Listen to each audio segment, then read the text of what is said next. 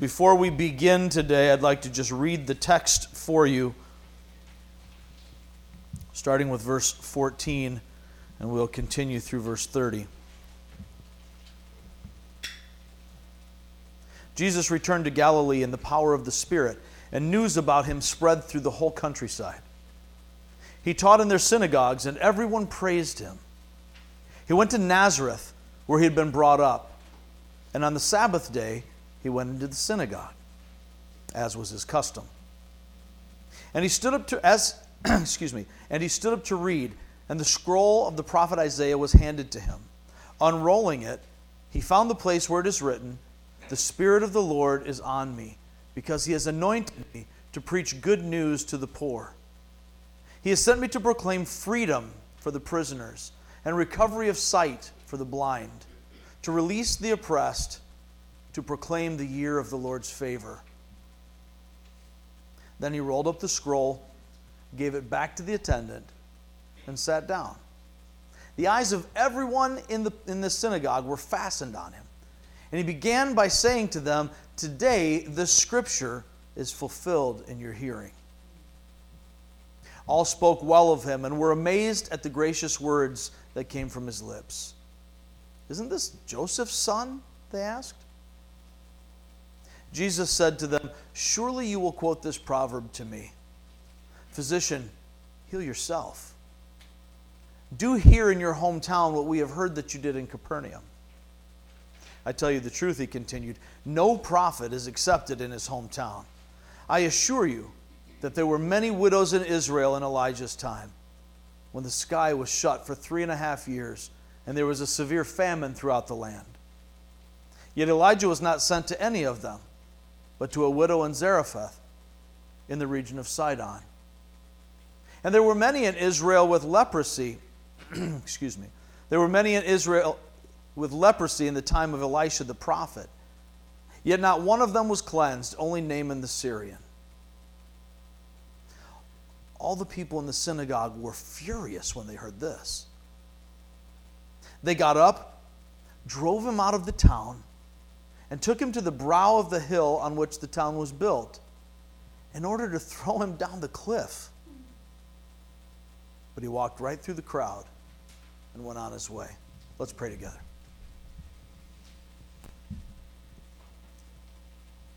Heavenly Father, we thank you for your word.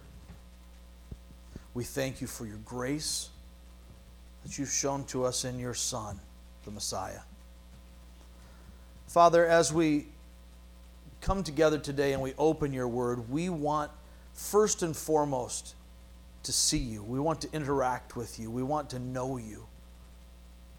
Father, protect us from human opinion, whether mine or others that may have influenced me or influenced us as we hear.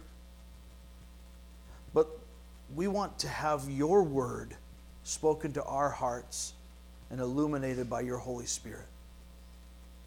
Help us to see in this text what Luke wants us to see, knowing that what Luke wants us to see is what you have put in his heart by your inspiration. And Lord, as we do this, help us to walk away with something that changes us, that transforms us inside.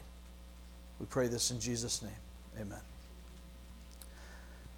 As we get into this text today, we're going to see a number of things, but, but first and foremost, we're going to see some, uh, some key things in the life of Jesus.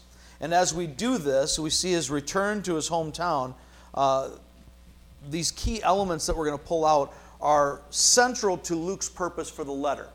That's something we always want to make sure as we're interpreting Scripture according to Scripture, we want to take a look at what is the author's overall intent? What is the purpose of this book? So, as we're looking at what Luke is writing, he's telling us, uh, Luke's is pretty easy because he tells us right away in chapter 1 I'm writing this so that you can know the certainty of what you've been taught, so that you can know and have a confidence in your faith. Not so much in your faith in the mystical way that we tend to make it out, you know, that you have this strength of belief and so on, but the doctrine, the faith, the things that you've been taught, what you have believed, what you have accepted as true to govern your life. And as Luke uh, records these things, everything in this story is building to that point, building to this idea of giving a confident faith. So we're going to look at this. We're going to see what Jesus does and what happens to him here. Uh, then, after we get done with it, we're going to draw some insight for our own lives from what we see in this scene. Now, as we look here, Jesus is doing what he always did. It was his custom to go and join them in the synagogue. It was his custom to go along uh, with the people to gather in the, in, in the gathering place of God's people on the Sabbath. They called it the synagogue. You could think of it as church, like we would do here. It would have been really easy for Jesus to turn his back on that and say, Look, I've come to set things straight. The church has become corrupt, it's filled with a bunch of hypocrites. People are, are not what they're supposed to be, and that would be absolutely true. But he doesn't do that. Despite the actual corruption, the actual hypocrisy that takes place in the church, Jesus attends anyway. He goes and he gathers with God's people. There's something for us to see in that already. It's important for us to be among the people of God, in the place of God, in the gathering place on the day of the Lord. So, as he does this, Jesus is doing just what everybody else is used to doing. Only Jesus brings an element of authority and truth. He's coming not just to go along with what everybody has, has said with all the religious teachings, but to get down to what God says. He ought to know. He wrote it. Now, when Jesus does this, it, again, it would be easy for him to say, Well, I don't need to go to church. I'm not being fed. Right? You've probably heard that before. They're not bringing truth the way Jesus already knew the truth. He knew more than his teachers. He also knew that very often the scriptures were being watered down, manipulated, that happened. If it hadn't happened, the, the world wouldn't have been in the situation it was in. Israel wouldn't have been in the situation it was in. But it did. And Jesus didn't turn his back on it because he wasn't being fed. He went and participated. And when he wasn't being fed, he did the feeding. Jesus here does a normal thing. He stands up. It was a, a typical part of the synagogue gathering that uh, uh, someone in the congregation um, a man would stand up, read the scriptures from the prescribed scrolls, and very often, uh, if, if a priest was present, he would be a part of the prayers with it. But as they would read these scriptures, uh, a guest speaker uh, or a, a, prominent leader in the community would speak up and give the sermon. So we could do that here, just kind of rotate the sermon around. Can start pulling you guys up here and and we can read the scriptures together and then have a sermon. Well, Jesus is doing that. He's participating normally in this. So, what makes today different for Jesus is he's been going around the region of Galilee. He's been going to all of these different synagogues and doing these, these typical things, but now he's in his hometown. Today, he's home again among his own people, his family the people he grew up with. And everybody's excited. Everybody's fired up. They want to see Jesus. Uh, you know, he'd kind of become something of a celebrity. He's the hot shot now, the, this uh, preacher that is growing up uh, before their eyes, and now he's the sensation. Everybody's talking about Jesus. They want to get, they want to get in on this. They want to see how their local homegrown talent is performing. So, with him being uh, this celebrity, people are talking about them throughout about Jesus throughout the whole countryside. He's become recognized as an authoritative teacher, sort of a synagogue sensation, and he's been performing miraculous signs and wonders. We know that because they say, "Do here," or he's telling them that they will say, "Do here what you have done in Capernaum." So he's already been doing miraculous signs and wonders. Luke doesn't record it here, but uh, there's uh, a section of John that probably fits right into this particular thing. Uh, so he's been doing these signs, he's been preaching, the region is a buzz. Now the hometown crowd can't wait to see their boy show his stuff. The problem becomes when Jesus gets very, very real with them. They're fired up about his fame because it's their fame vicariously. But the moment he gets real, everything falls apart. This, this dynamic is not unfamiliar in our day and age. This is a pretty normal thing. Everybody loves the hometown hero until that hometown hero outgrows the hometown. To the extent that her fame elevates us or his success benefits us, we love them. Just don't let them get too big for their britches. We like to ride the coattails of those people who climb the heights until we get reminded that we didn't climb the heights, until it no longer benefits us. You know, I've watched this play out here in our community for many years. We see these things happen. We get this idea. You know, who does he think he is? Who does she think she is? Does she think she's better than us? We love to see the local kids do well, till their success seems to point to our own lack of it. We want what they have. We want the celebrity.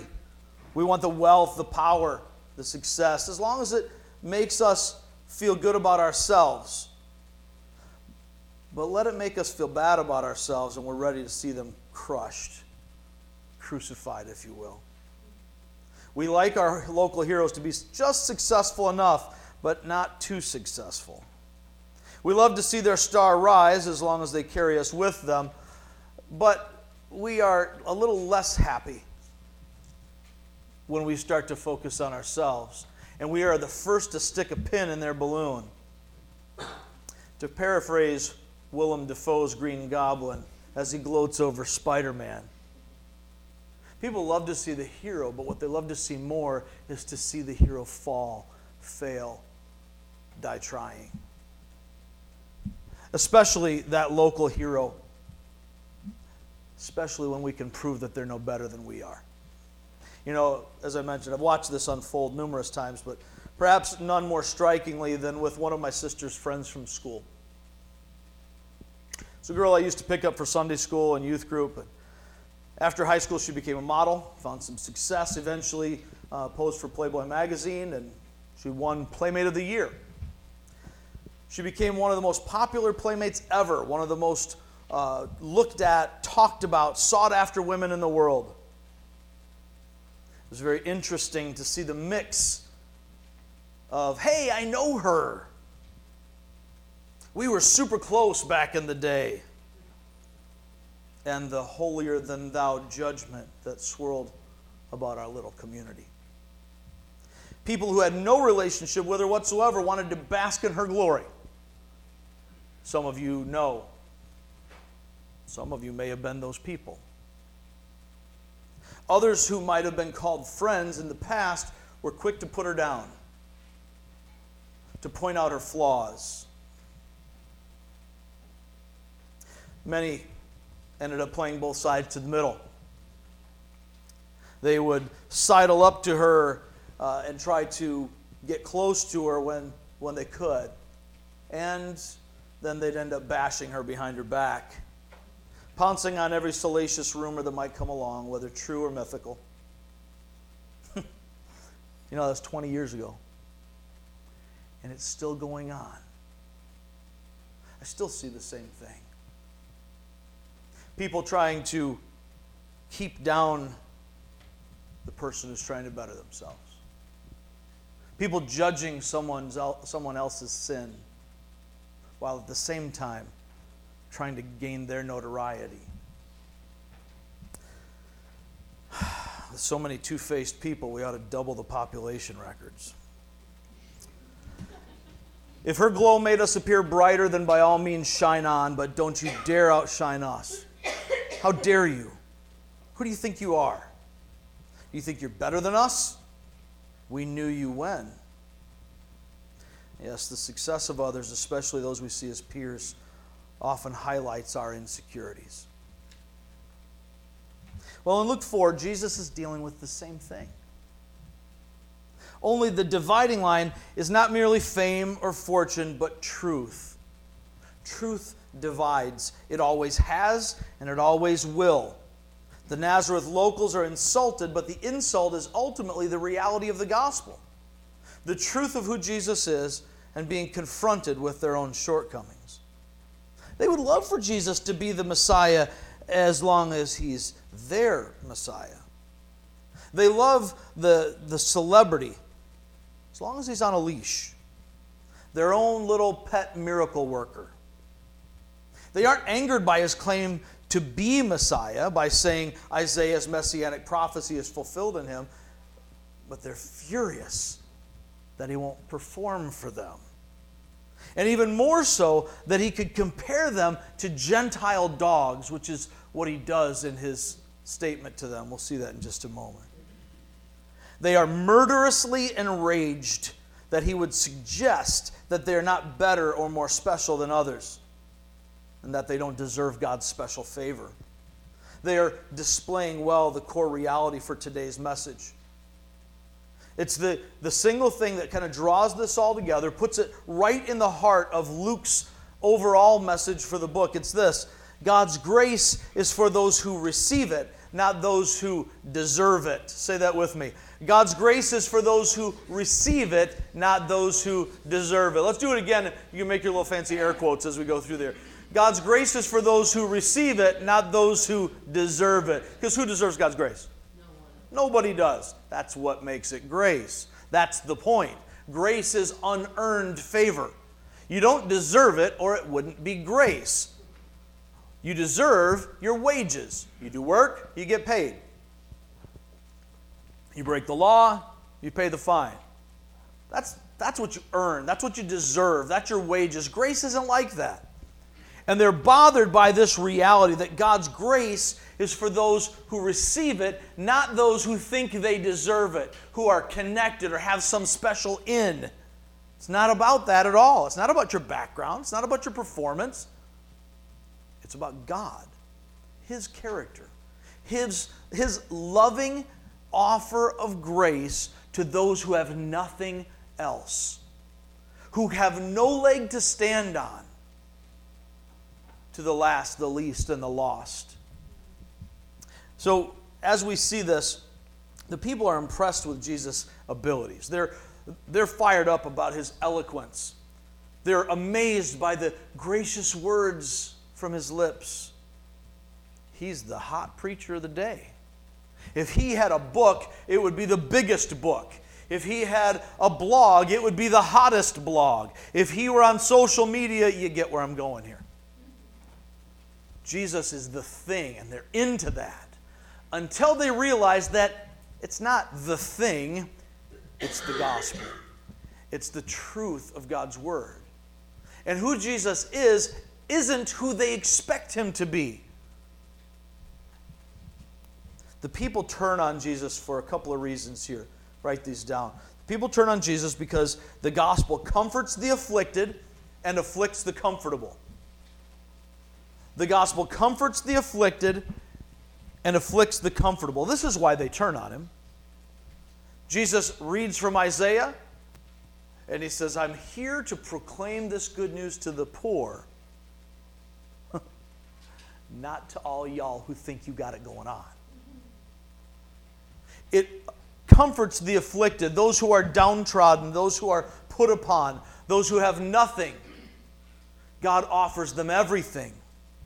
But those who are comfortable, those who are in themselves feeling strong, they feel sufficient. They've got life together. They've got it figured out. They're successful in their career. They know that their lives please God in the way that they act because they're good moral people and they don't play, pose for Playboy or buy Playboy or talk about Playboy during sermons. They don't do any of those things. So they must be holy. The gospel makes those people very very uncomfortable. Secondly, the people turn on Jesus because the presence of truth alienates those who prefer the lie. The presence of truth alienates those who prefer the lie. Truth always divides. This is why Jesus said, You think that I came to bring peace, but I really came to bring a sword to divide homes. What kind of Jesus says I came to divide homes? That's what he says. Not because he wants homes to split up, but because he wants homes to be grounded in truth. And you cannot have truth and a lie living together. The presence of truth alienates those who prefer the lie. Let's, let's walk through this text together. Let's see exactly what he's saying.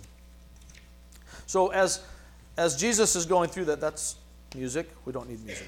Okay. As Jesus is going through this, we see that he returns to Galilee in the power of the Spirit. All right, so this is verse 14. He returns to Galilee in the power of the Spirit. Now, remember, he just came from this wilderness experience. He went from the, this incredible pinnacle, this fantastic high point of being baptized among the people and God the Father speaking audibly from heaven. You might note this doesn't happen every day. It didn't happen at my baptism. Did it happen at any of yours? Probably not. God does not speak audibly very often. But here he does in chapter 2. And as Jesus is identified by the, by the Father himself as the Son in whom he is well pleased, we see the Holy Spirit show up in visible form. You might notice the Holy Spirit isn't in visible form very often. Spirit, invisible. But here in this story of Christ's baptism, he shows up where people can see him manifest. A little mind blowing. So Jesus comes off of this incredible pinnacle into the desert and 40 days of fasting in the wilderness. Not only is he fasting in the wilderness, but he's being directly face to face, mano a mano, hand to hand, attacked by the devil. He's being directly confronted by the Prince of Darkness. And in the midst of this, Jesus is physically weakened but spiritually strengthened. And in this battle, he gains experience in the victory that causes him to be even more confident, not confident in himself, in his flesh, but confident in the Father whom he serves and in the power of the Spirit and the effectiveness of God's Word. So, Jesus now coming out of this wilderness experience, he enters Galilee, the region that he is from, and he's filled with the power of the Spirit. Excuse me. For ourselves, as we test God's Word and Spirit through application, we find Him faithful and we're better able to walk in Him. It's not that we're more confident in ourselves, but when we have tested Him. Not tested in the sense of, well, let's see if God's good enough, but tested him when God says jump and we jump and we find that he catches us, we become more confident in his ability to catch us. If he says jump and I'll catch you and I don't jump, how confident do you think I will become? I won't. I have to test it. I have to test and approve what God's will is, His good, pleasing, and perfect will. I have to jump and say, Lord, if you don't catch me, I splatter. It's you or nothing. It's all you or I die. There is no other option. And when I do that and He catches me, the confidence in Him skyrockets. That is how we grow our faith. It's not a matter of I need to be better. It's a matter of I just need to do it. And the more I do it, the stronger my faith becomes. And the less I do it, the weaker my faith becomes. So, Jesus returned to Galilee in the power of the Spirit, and news spread about him uh, all throughout the whole countryside. As he does this, they are uh, they're noticing that he's different. His teaching is different. His mannerisms are different. He doesn't speak like the other teachers that they're used to, but with a particular authority. As one who isn't just trained to say the right things, but one who is the right person. If you've ever been in the room with someone who, uh, who just exudes confidence, if you've walked into a, uh, a a, general who has been in combat. There's a certain level of, uh, of, dare I say, swagger to it. Maybe that's a little too much for me to say, but there's a confidence that you know you are in the room with somebody. Not somebody who just came out of the academy and they've been trained and they know all the stuff to say, and maybe they've got a little bit of rank on their shoulder, but somebody who's been there, who has been through it, who has seen it. I think of uh, Mel Gibson's movie, We Were Soldiers. Some of you have seen that. Some of you are too young to see R rated movies. But if you have seen that movie or read that book or you know that story, the picture in my mind of that confidence is uh, Sam Elliott's Sergeant Major. He doesn't care about anything. Nobody is going to get in his way. It really doesn't matter if you outrank him or not, he knows who he is. And he stands in that strength. This is the sort of authority that Jesus has. It's not just about rank it's about the person. He has the relationship authority, he has the experience authority, and he does indeed have the rank authority. So they're marveling about him. He's teaching in their synagogues. Everyone's praising him. He goes to Nazareth in verse 16. This is where he grew up. On the Sabbath day, went into the synagogues, as was his normal custom, and he stood up to read, and the scroll of the prophet Isaiah was handed to him. Now, interestingly, Luke focuses on the first part of this passage, but there's another part to it. He stood up to read, and the scroll of prophet Isaiah was handed to him. He didn't choose the text, God did. Jesus didn't choose the te- he didn't choose the scroll. But he did choose the text within the scroll. Unrolling it, he found the place where it is written. Okay, and he gives this, this next prophecy. So he opens the scroll of Isaiah. That was the appointed scroll for that day. And he goes through it and he finds these verses. Now, he's reading from Isaiah 61. You can start turning there because I want you to see this. You can say, keep uh, Luke marked because we'll be back. But I want you to see what he's actually reading here from Isaiah. In Isaiah chapter 61, the, he's reading the first couple of verses here, and this is in a passage, in a section uh, that all of the people recognized as messianic. The rabbis had taught this for a long time. This is a passage that refers to the Messiah. It's a prophecy of who he will be. And Jesus reads this, and here's what he says Isaiah 61, verses 1 and 2. The Spirit of the sovereign Lord is on me because the Lord has anointed me to preach the good news to the poor. He has sent me to bind up the brokenhearted, to proclaim freedom for the captives, to release from darkness the prisoners, to proclaim the year of the Lord's favor. And then this next portion that Luke doesn't quote. And the day of vengeance of our God, to comfort all who mourn. And it continues. It's interesting here that as Jesus is identifying with this messianic passage, nobody's freaking out. Now, if they really were concerned, as the Pharisees would later claim to be, concerned about blasphemy, about this false teacher claiming to be the Son of God, why wouldn't they be bothered by this? They're caught up in the moment.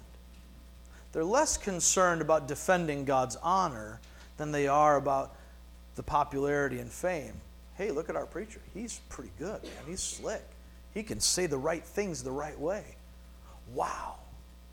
So when he says, This is fulfilled in your hearing, what he's saying is, This is me. I'm standing here proclaiming to you that I am the Messiah, the Son of God. Anybody who says that Jesus did not claim to be the Son of God has not read the New Testament. It is very clear. And if you are a, uh, a Jew at the time in the synagogue, there is absolutely no question that he's talking about himself as Messiah. Notice, though, there's an underlying theme. While Luke doesn't quote that last portion of the verse, it's there. You see, the gospel is good news for those who will fall down before God. But it's really, really bad news for those who puff themselves up and think they somehow have it together. Jesus is declaring this good news to the poor, but notice at the end of verse 2 in Isaiah 61, it's not just to proclaim the year of the Lord's favor, but the year of the Lord's favor here is coupled together inextricably with the day of vengeance of our God. God will bring justice. Now, that sounds great if you're on the side of justice. If you're a good guy who's being victimized, you've been put upon by the bad people, you're really, really happy when Batman shows up. But if you're not, if you're the bad guy, that's a very bad feeling. This is why Batman likes to strike fear in people. So Jesus here says, Look, this is the good news that God's favor is here.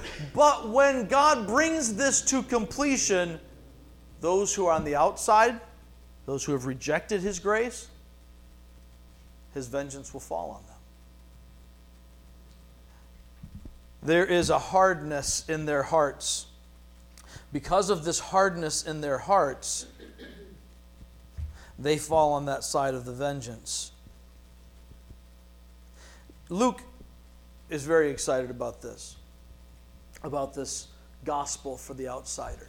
That's, as we've mentioned before, going to be his theme. That's the part that he emphasizes more than any of the other evangelists. As he's going through the life of Christ, he focuses in on as Jesus mentioned it in Luke 19:10, that he came to seek and to save that which was lost. That he's reaching out to the, the leper and the criminal and the sinner, the dogs, as the other religious Jews would call them, the Gentiles, those who are outside. The Gospels for outsiders and downtrodden people. And Luke is going to emphasize this throughout the book. And you know, the interesting thing is, that seems to be exactly what sets off the hometown insiders. It's not the Messiah claim, it's that this is for those outside. You don't have special favor.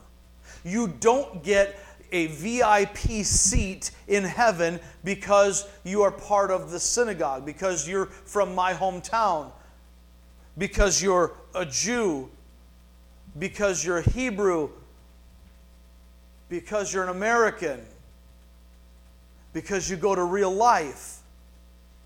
There are no special seats in heaven.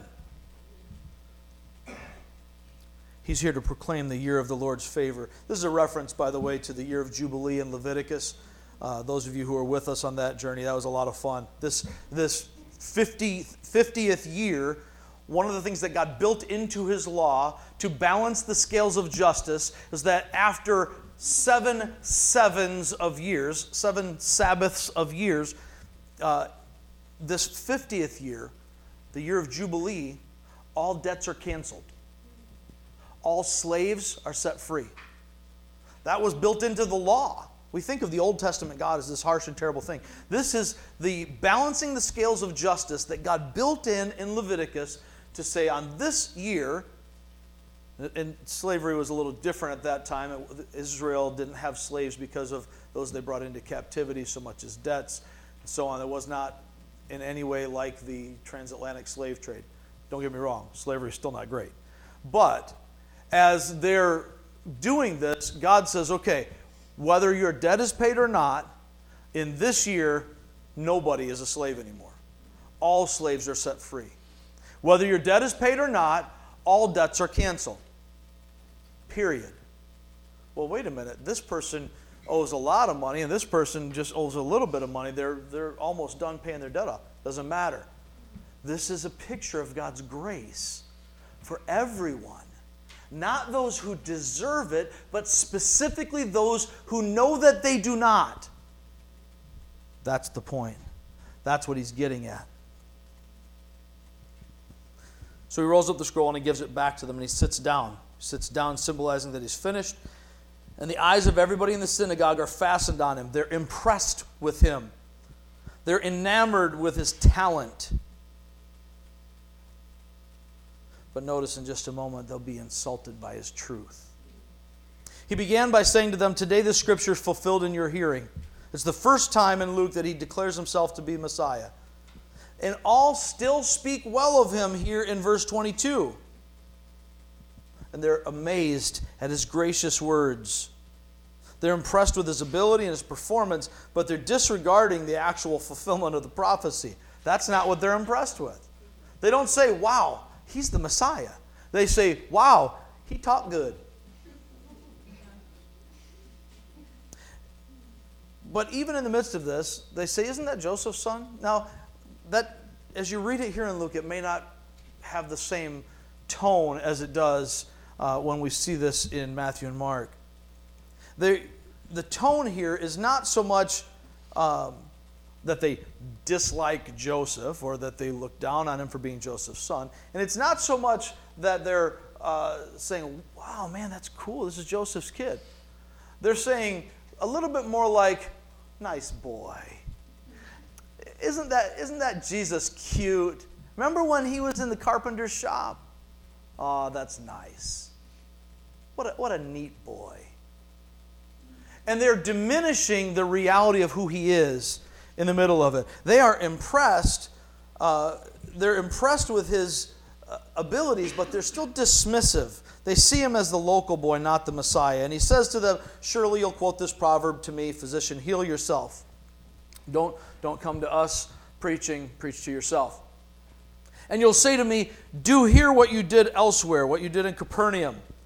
What he's really saying is, here we are now, entertain us. We want the show. We want you to show us this fancy stuff that you've done for the others. Aren't we better than them? We're your people. Put on the show for us. Truly, I tell you, he continued, no prophet is accepted in his hometown. Celebrities are regularly dismissed, sometimes even resented by those in their hometown. I assure you that there were many widows in, in Israel in Elijah's time. So I'm not going to have you turn here, but uh, it's marked on your program. You can just note it there. 1 Kings chapter 17 gives the story of Elijah, excuse me, Elijah going to the uh, Sidonian widow. So she, she is outside of Israel. She's a Gentile in the kingdom of Aram, what is uh, now Syria. Uh, and so as uh, it was Phoenicia. But anyway, so as she's going out here, the, the point is not the geography as much as the fact that she is outside of Israel. So Elijah is the prophet to Israel. His job is to call Israel to God. But God immediately, after declaring a drought, saying there's not going to be any rain until Elijah says so, then immediately sends him out where he's fed by ravens, pretty cool story, and then goes to this widow who's about to die because she's run out of food. The famine's wiping her out. But she receives and obeys the prophet's word. Eventually, not immediately, but eventually, even turning to Yahweh herself. Similarly, Elisha, later on, having taken over for Elijah, is a prophet to Israel. And yet, among all the lepers of Israel, they don't come to him and say, Please heal me.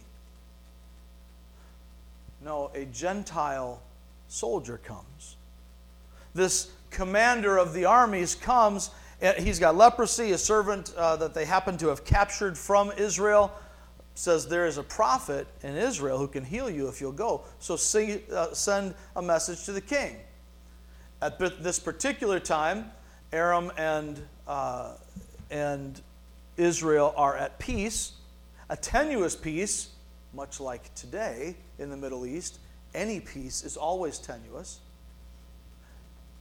And he goes to the king, or he sends a letter to, from the king of Aram to the king of Israel, and the king of Israel says that this must be a trap because I can't heal anybody. I'm not God. And his servants say, hey, send him to the prophet. And Elisha says, if he comes here, he'll get this healing and he will see that there is a prophet in Israel.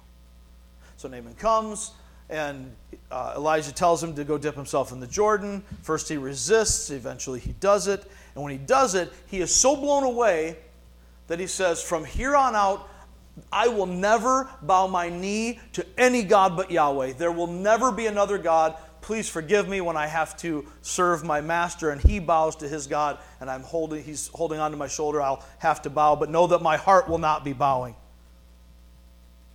Both of these stories are saying Israel was too hard hearted to receive God's good news. So God sent the good news outside. The implication is clear. We know that it's clear because they are furious, murderously so. The implication is, you people here in my hometown, even though I have known you, you've got all this religion, but what you need is what John called you to you need to repent. You need to turn from your religious ways and get on board with God's agenda.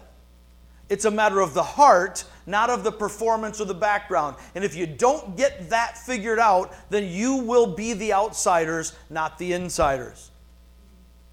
So, just like then, the message is going to go to those who will receive it, not to those who think they deserve it. This is what gets them fired up. they get so ticked off. Understatement? Because of his implication that they're not worthy of him, that they get up, verse 29, drive him out of the town, take him to the brow of the hill on which the town was built so that they can rebuke him? No, so they can throw him off the cotton picking cliff. They are so angry, they want him to die. Five minutes ago, they're impressed because he's the hometown preacher. Like, you know, imagine, you know, you're, you're in a small town in Oklahoma, and this kid named Joel that you grow up with ends up being pastor of the largest church in America and has books all over the place. You're like, oh man, Joel Osteen, he's, you know, he's from our town. That's kind of the feeling they had. Super famous, super big, wow, he's our guy. Whoa, whoa, whoa, wait a minute. You're telling us we need to repent, that we need to get right, that you'd rather go to those Gentile dogs? Are you kidding me right now? That's it. You're dead to me. We're going to make that literal. We're going to throw them off the cliff. Notice what happens here. He walked right through the crowd and went on his way. Compare this to John 7:30. He does a similar thing. He turns and he walks right through the mob. They got their lynching ropes, they got their stones, they got their their, you know, whatever else they're going to attack him with. No, uh-uh. Doesn't even say that he says anything to him. He just walks right through the crowd. Why? John 7:30 makes it clear. It wasn't his time. Wasn't his time. God did here exactly what Satan tried to tempt Jesus into getting God to do. He protected his own son. He protected the one that he promised to protect. The devil wanted him to test God. Hey, if he really loves you, why don't you throw yourself off the temple? See if the angels catch you. Let's have a little fun with the Father. Jesus wouldn't do it. But here, when it's time for him to be protected, God protects him. That's a powerful truth, a powerful picture for us. We need to be able to grasp that. So let's let's get a little quicker here. I'm going to move forward as we go. If I don't, my timer's going to go off again. My daughter won't know how to turn it off, and it'll be a mess. Our core reality God's grace is for those who receive it, not those who, quote, deserve it. Understand that the presence of Messiah is good news to the humble, bad news to the proud. And what we see here, and we're going to continue to see throughout this gospel, is that Christ came for the empty handed and for those who were caught red handed. He didn't come for the high handed. He didn't come for those who think they have it together. He came for those who know that they don't. There is no such thing guys, you got to know this. There is no such thing as a strong Christian. There isn't. Only a strong Christ. It's not about how strong you are, it's a matter of how low you can get, how humble you can be in relying upon the one who will carry you. If you are full of strength in yourself, you know nothing of the grace of God. This applies to us as believers, not just when we're outside of the faith. And if you're honest with yourself, your experience will bear this out. When things are going well for me, when everything's coming together, and I'm walking uprightly before God, I have a tendency to get very lax in my intimacy with God. When things go well, God becomes an afterthought for us most of the time. Oh, sure, we'll give him a, a quick thanks. We'll notice a sunset or smell a pretty flower. Or, you know, we'll say prayers before our meals.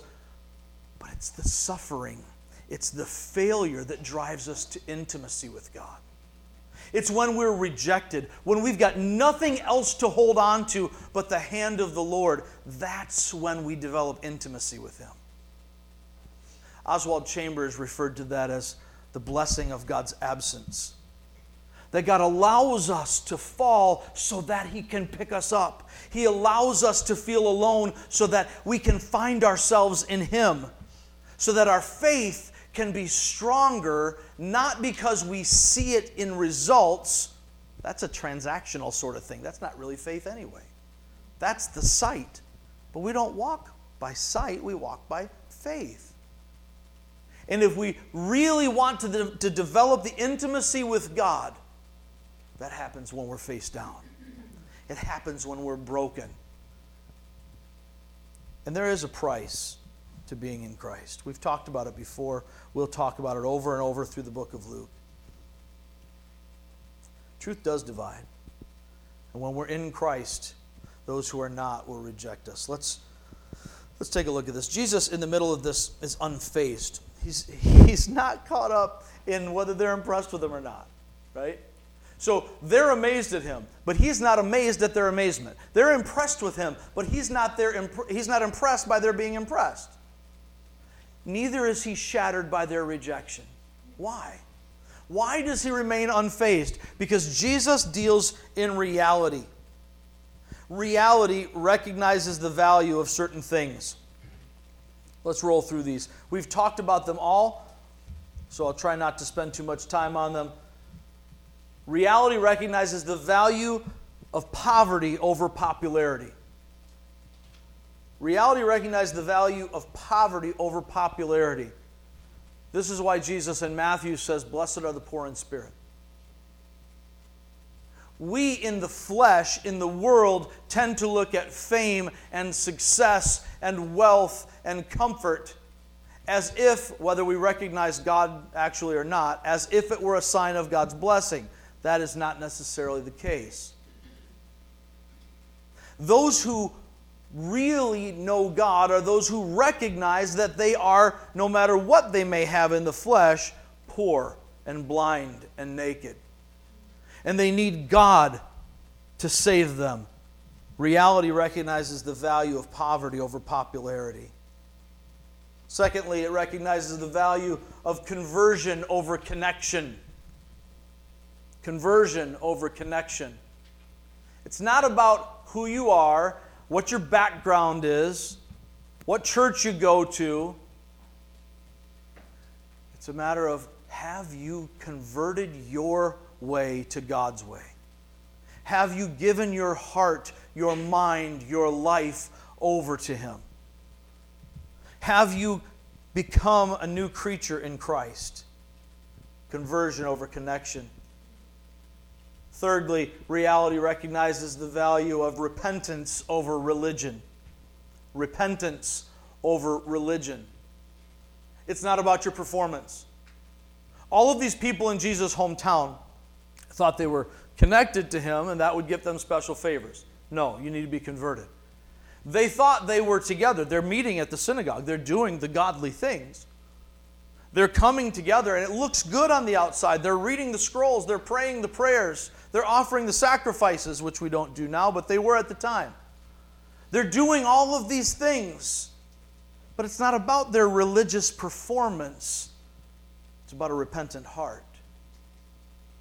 You're doing things from your own motives and your own reasons rather than because you cling to the Father. Poverty over popularity, conversion over connection, repentance over religion. Next, we see that reality, excuse me, reality recognizes the value of truth over talent. This is where it becomes a divider for them. They're impressed by his talent. They like the talented preacher, and it's sad to me how often people choose churches today over the talent of the preacher or the talent of the, the worship team. How good is the music? When what we really need is truth. A true intimacy with God, rooted in a true understanding of His Word. Jesus is bringing the Word of truth and that's the part they don't like. They like the talent. Truth divides. Reality values truth over talent. One last thing that, that we see that we could almost overlook in this story because it's just that last verse. Notice at the end of um, Luke 4, of, of this section today, in verse 30 but he walked right through the crowd and went on his way. Jesus is unfazed by their threats, just as he was by their rejection, just as he was by their praise. Because reality values reality values God's protection over the world's persecution. Reality recognizes the value of God's protection over the world's persecution. Nobody likes to be persecuted. Nobody likes to suffer, likes adversity. None of those things are good. But when we recognize that we belong to Him, and just as this was true of Christ, what is spiritually true of Him is spiritually true of those who are in Christ. If you are in Christ, there is absolutely no safer place in the world to be. No safer place than in the center of the will of God. Now, don't misunderstand. Jesus is going to face crucifixion when it's his time. But until that time, until the appointed time when God says this is the best possible situation, in all potential realities in the alleged uh, multiverse, in all the potential infinite parallel universes out there, as if that were true, it's not. It's great in comic books, though.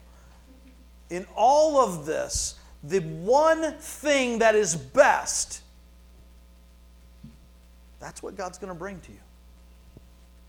Every moment of your life, before your life, before you were ever born, in your parents' life, all of human history. I, I'm really not overstating this. It might feel like I am. I'm not. From the creation of the world, all through human history, God has worked every moment of it together to bring you to this place in this moment, right now, before the truth of God's Word. Everything conspiring in your life, good, bad, indifferent, to bring you to a place where you are on your knees before Christ. And everything that happens, if you are an unbeliever, is designed by God. Even the evil that is allowed is to bring you to a place of surrender to Him once you have surrendered and become His, then everything that you run into is designed, specifically filtered through the will of God before it ever hits your life to conform you to the image of Christ. Why am I suffering? So I become more like Christ. That's it.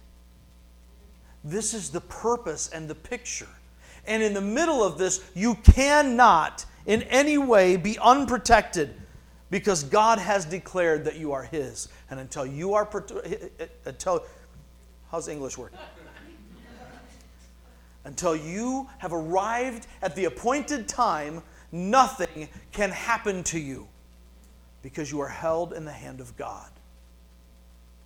Reality recognizes the value of God's protection over the world's persecution.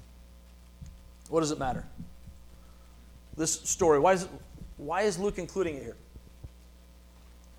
Well, first, Jesus identifies himself as Messiah. That's pretty crucial to the entire story. That's a central truth that we're going to be seeing. Second, Jesus declares that the gospel is for everyone, especially the outsiders. At the very beginning, this is the first incident of public preaching we see here from Christ. And the first thing he says is the gospel is for outsiders.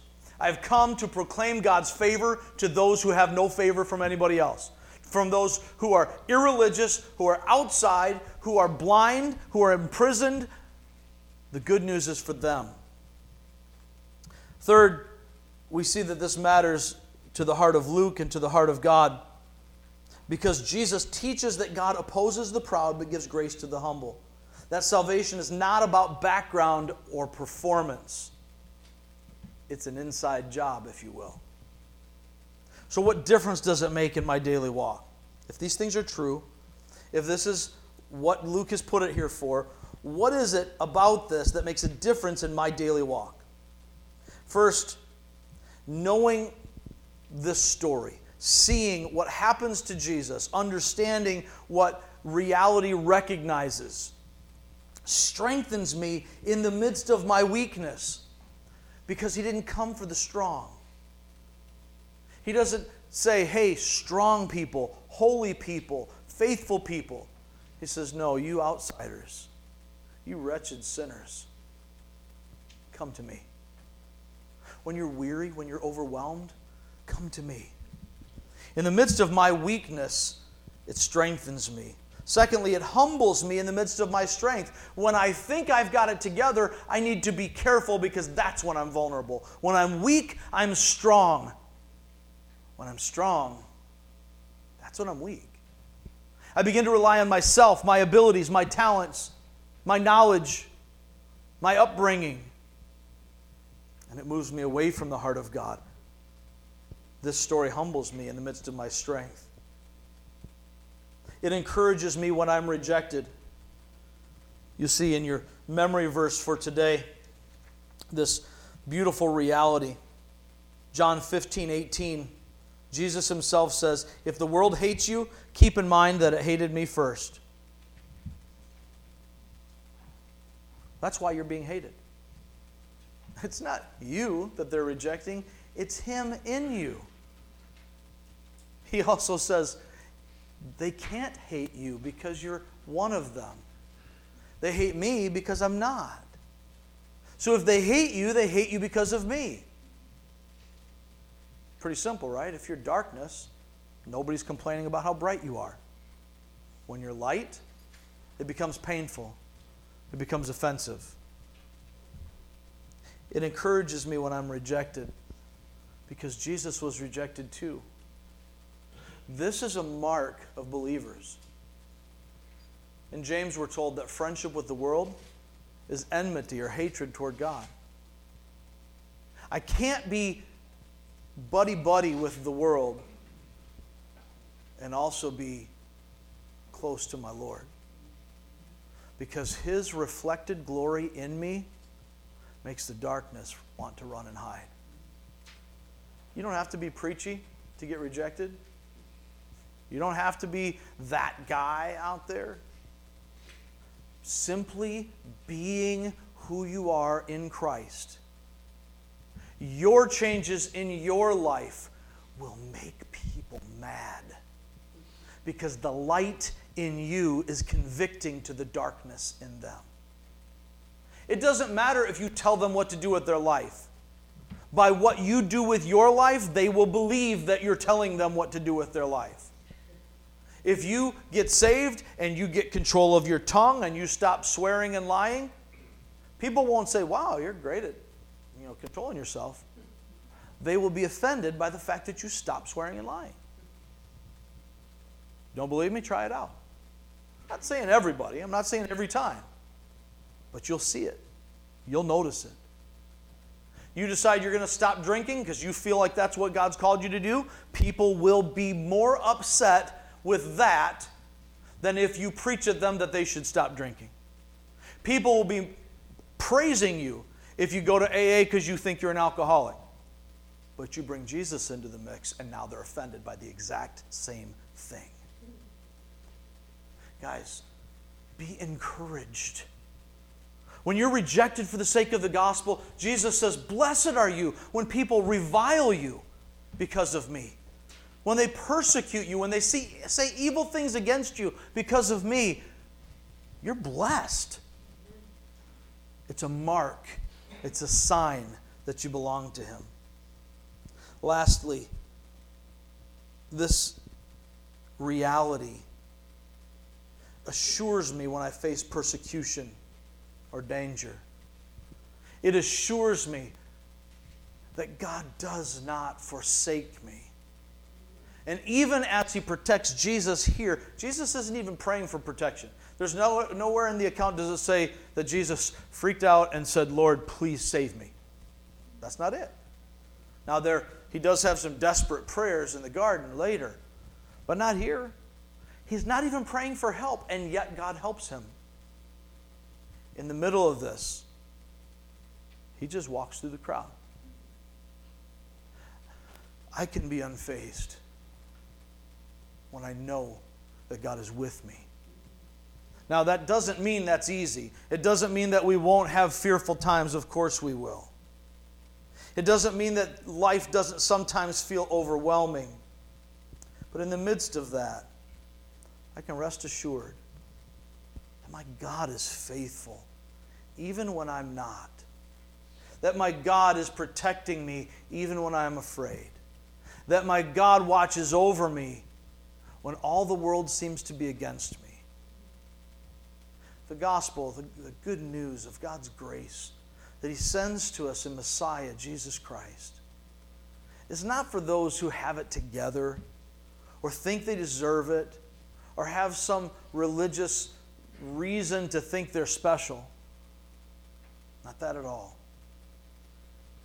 It's for anyone who will turn to Him and receive it. It doesn't matter what your background is, it doesn't matter what you've done in the past, it doesn't matter what you've done today. Reach out. The gospel is for those who receive it. Let's pray together as we close the service.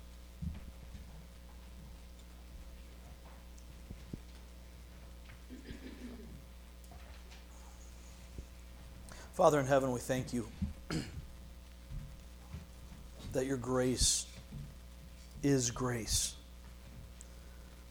That it's not based on us trying to earn it or be, being good enough, or it's not something that we lose when we blow it. It's given freely, not because of our character, but because of your character. Father, help us to recognize that apart from Jesus, we are hopelessly lost. Not just in our salvation, Lord, but we are lost in our day to day existence. Just putting one foot in front of the other. We need you. We need your presence. We need your word. Help us to get face down to recognize how poor and broken we are in ourselves so that we can bathe in your grace. Father, I pray for anyone here today who has not received this good news, who's not taken hold of the gift of your grace that's been offered in Jesus Christ. I pray right now, Lord, that you would move in their hearts, that you would turn the heart of stone to a heart of flesh that they might be able to respond to you. And Lord, I lift up to you those who, whether saved or unsaved right now, just feel overwhelmed and broken. Lift up their countenance, Father, that they might feel your encouragement, not because they see the results, but because they've embraced the truth. Even when we don't see it, Lord, help us to trust it. Thank you for truth. Thank you for telling us in advance that truth divides, that those who are in you will be rejected by the world. And Lord, thank you for warning us that those who are in the world will be rejected by you. Help us not only to not only to be able to receive your grace, Father, but to share that grace with others, to extend that offer that you've made. So that all of those who are outcast and downtrodden and imprisoned and enslaved by their own sin, oppressed by those who are in power when they are powerless, those who are disenfranchised, who have been judged because of their failures. Father, the, the widow, the orphan, the alien, the immigrants, those who have been put upon. Father, we lift them up to you. We thank you that your gospel, your good news, is for them, it's for us. Pray this in Jesus' name.